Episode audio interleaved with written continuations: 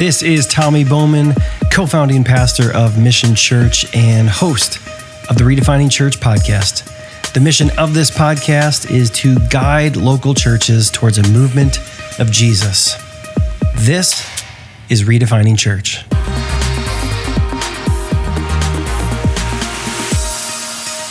Well, hey guys, thanks for being a part of the Redefining Church podcast. This is episode three of season two. Today, we're going to talk about how we at Mission Church we reopened with movement in mind, how we have continued to redefine church even while reopening the physical doors of our church. In episode one, uh, I spoke to the filters I believe we as pastors and leaders must think through when it comes to our church's fall plans. If you haven't checked that out yet, episode one, go back and check that out. Uh, we, Mission Church, have been at it now for three weeks since we reopened. Uh, so perhaps there's going to be some insights and some learnings that could be valuable to you guys as you are beginning to execute or put the final touches on your fall plan. Before I jump into that content today, as always, thank you to those of you who have subscribed and you've rated and you reviewed on Apple Podcasts. Some new reviews this week. Really appreciate that. Those of you who are following along on Spotify and those of you who have begun to watch, that's right, not just listen, but watch on YouTube. Uh, you can see me and hear me uh, if you'd prefer that. So please subscribe uh, there. There are links to all of those platforms in the show notes. So go ahead and do that. It would mean a lot to me, uh, even as we get into today's content. If you would share on Facebook, Instagram, Twitter, your social media platforms, if there's been any value in these episodes for you, that would be a value add to me if you would share this with that one leader, that one pastor who could benefit from this content. So, how have we, Mission Church, reopened for movement? Okay, you've heard me say this before. Our vision as a church is a movement of Jesus in the 10. That's our local context, 10 towns. A movement of Jesus in the 10 in our lifetime. That's what we're believing for, and we have shaped everything towards that end. Our driving mission, right? Our why as a church is to help people find and follow Christ. How we move towards our vision, fueled by our mission, that's our three values gather, grow, and go. On March 8th, 2020, after three years of disciplined focus, effort, um, and a whole bunch of the Holy Spirit working for us, we had more people gathering uh, growing and going than we had ever seen. We had our largest back to back attendance in our history. And with all those people we reached, our goal of seeing 50% of our adults on the growth track also happened. In fact, we had 55% on the growth track. Our first course on the growth track, the Alpha course, a worldwide offering. Uh, we had the largest in person Alpha in the country.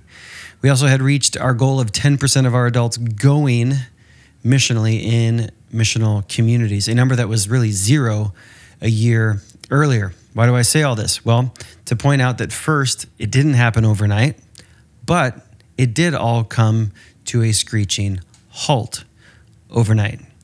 March 11th, to be exact. We all remember that day. Now, we all know what the last six months has looked like. I don't want to rehash that. You don't want to rehash that anymore. But when it came to us looking into the reopening plan for our fall, getting back to that, that reality was a huge motivator. And it's become super popular to say, look, we can't go back to normal. But our normal as a church, my belief, it was amazing. It was everything that we had been believing for and working towards, uh, especially through the lens of church being redefined and fueling movement. So, the question for us with our fall plan and what we've begun to execute is how do we get back to the gather, grow, go momentum we once had? Okay, how do we get back to a values based gather, grow, go momentum that we once had six months ago? And to be honest, these first three weeks have been hard. They've been difficult, equal parts both excited to see the building reopen and our growth track kick off, and equally saddened by the loss of what was just six months ago. I am not immune to this. Uh, I've been saying to the individuals on our team, it's going to be a long road back as we continue to move forward. So, so we are embracing both getting back to the gather, grow, go momentum we had while adding all that we have learned in these past six months for the sake of a movement of Jesus in the 10 in our lifetime. So, what has been our plan and what are we working right now this fall? So, let's start with gather, okay? Our first value of gather. We are a church that gathers in three distinct places with three distinct purposes for three distinct people groups with three distinct playbooks. Okay, I'll say that again. A lot of P's. We are a church now that gathers, that's our first value, in three distinct places with three distinct purposes for three distinct people groups with three distinct playbooks. First, the three places. Here's where we gather online, at the building, and in watch parties. And three weeks in, we are 50, 30, 20. 50% online, 30% at the building, and 20% in watch parties. Three distinct places. Isn't that a ton of work, you might ask?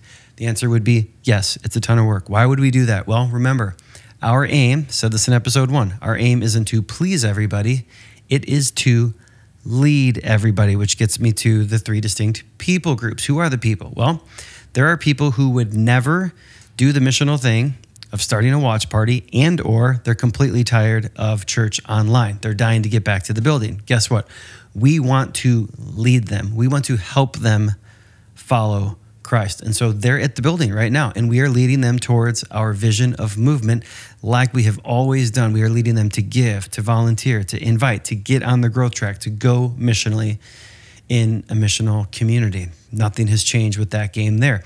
Others still have a ton of fear, or maybe some fear, uh, when it comes to being around people we still want to lead those people. We are intentionally leading through our online offering, which I'll get into here in just a moment, how we've tweaked and enhanced that. Others, they have been having successful watch parties, reaching new people who never walked through the doors of our church.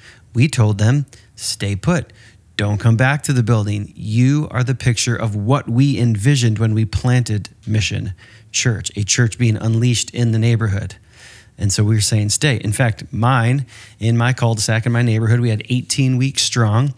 This past week, I wasn't on the schedule this weekend. So I went to my watch party at 9 a.m. and then I came to the building at 10:30. We are telling watch parties, stay put, stay put. Now to lead in three places, these three places must have unique purposes for the people groups, three distinct outcomes. Okay. So what we took from the past six months is that in person, okay, church in person with one another is still the best place for equipping and commissioning to take place. Okay, that is not dead, that has not changed.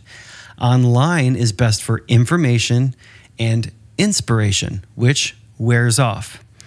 And watch parties are best for neighboring and fostering discussion. Let me say that again. In person, together, is still the best environment for commissioning and equipping. Online is best for information and inspiration, and watch parties, those are best for neighboring and fostering discussion.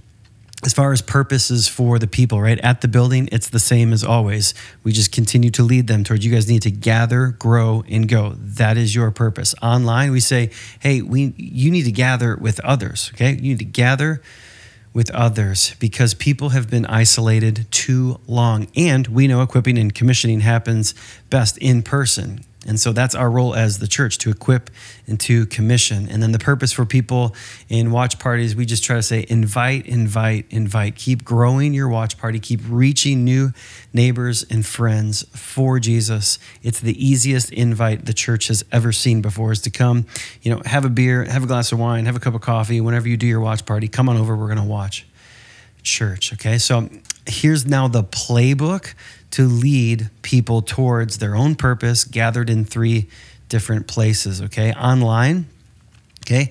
They get a live stream of what is happening at the building, except for the host of the service, okay? So, three times online and at the building, a host is leading the people, the front end of the service, in the middle, and at the close. When a host hits the stage live here at the building, you know, leading people to take their next step within our values, the online host goes to the online feed and we shoot that in the lobby at the same time.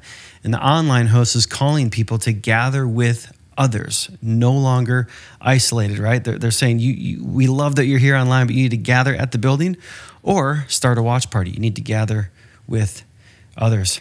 For us, with a movement vision locally where we are, we aren't treating online as a place you should stay but a place you should start. Okay, on my morning walk just today, a neighbor yelled my name and said, um, We can come back to the building, right? And I said, Yeah, absolutely. She said, Because after two months, we just couldn't do church online anymore. That was four months ago that they stopped.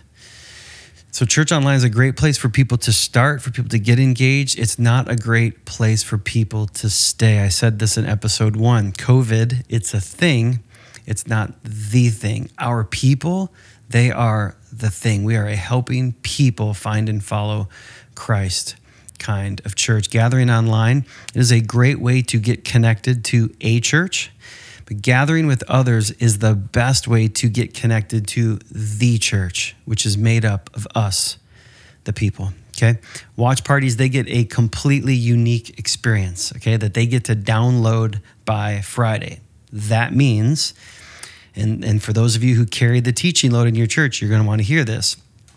John, who I co lead this with, his te- he, he's teaching on Thursday mornings. Okay. So the message that he's going to teach for that weekend, he's got done, finished, wrapped up, and he is teaching by Thursday morning. Now, I knew this would be a significant adjustment for him, but I was betting that if he could pull this off in his head, his message would be done by Thursday and he could get his weekend back. And you teachers, if you get your weekend back mentally and emotionally, you just added years to your ministry longevity. Okay. So now uh, on Friday and Saturday, I- am sure he thinks about his message, you know, leading up to Sunday and tweaks and maybe adds some things, but the pressure valve has just been released, right? The pressure's off. Three weeks in, uh, I know he'd recommend this. I'm going to have him on the show, and I think two episodes to talk to you, especially you teachers, uh, about that.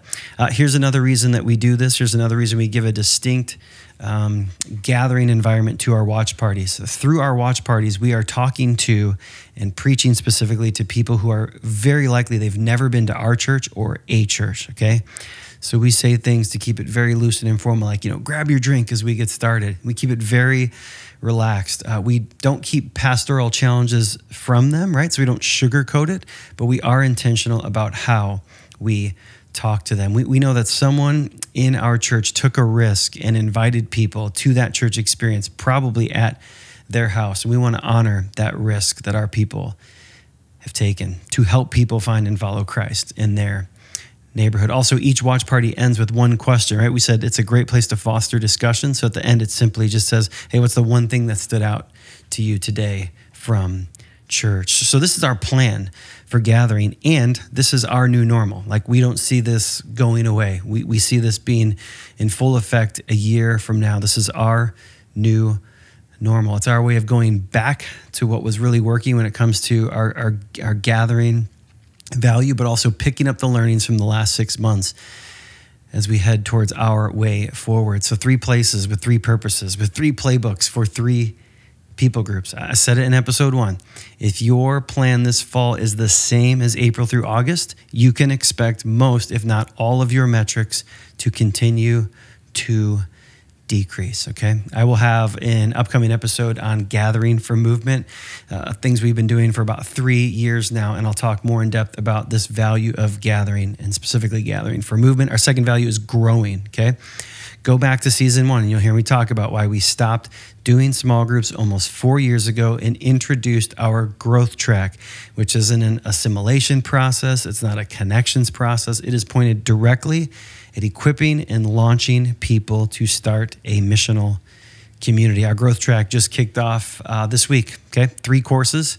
I'll do an entire episode on our growth track, but we celebrated because we registered 54% of our adults who are gathering online in watch parties and at the building. They got engaged in our growth track this fall. If you are wondering how we did that, we talked about it for six weeks. And John, in every one of his messages, he leveraged his teaching to get to a place in his sermon where he could lead people to take their next step or first step on the growth track. If you are not willing to talk about something for six weeks that's vision based, you might not care about it and you might not be compelled by your vision. But we talked about it for six weeks straight to get people engaged in our second value of growing intentionally. The other reason we saw 54% is because we are hosting each course both in person and live streamed, meaning when we hosted our planter course on Monday night, that's our third and final course, 65% of the people were in the room. 35% were engaging live in that moment. They, they were getting a live look into the room, and the room was getting a live look on a TV to see all their faces on Zoom. When, when a breakout or discussion question happened, people would turn to each other in their tables at the building, and people on Zoom would go into their breakouts. Now, as I said up front, we believe in person is the best environment for equipping, not online. When the shelter in place came down, six months ago, we were in the middle of a growth track term. We took everything to this on-demand, pre-recorded format, where we would re- we would re-record it, and you would go and watch. And uh, this was pretty ineffective.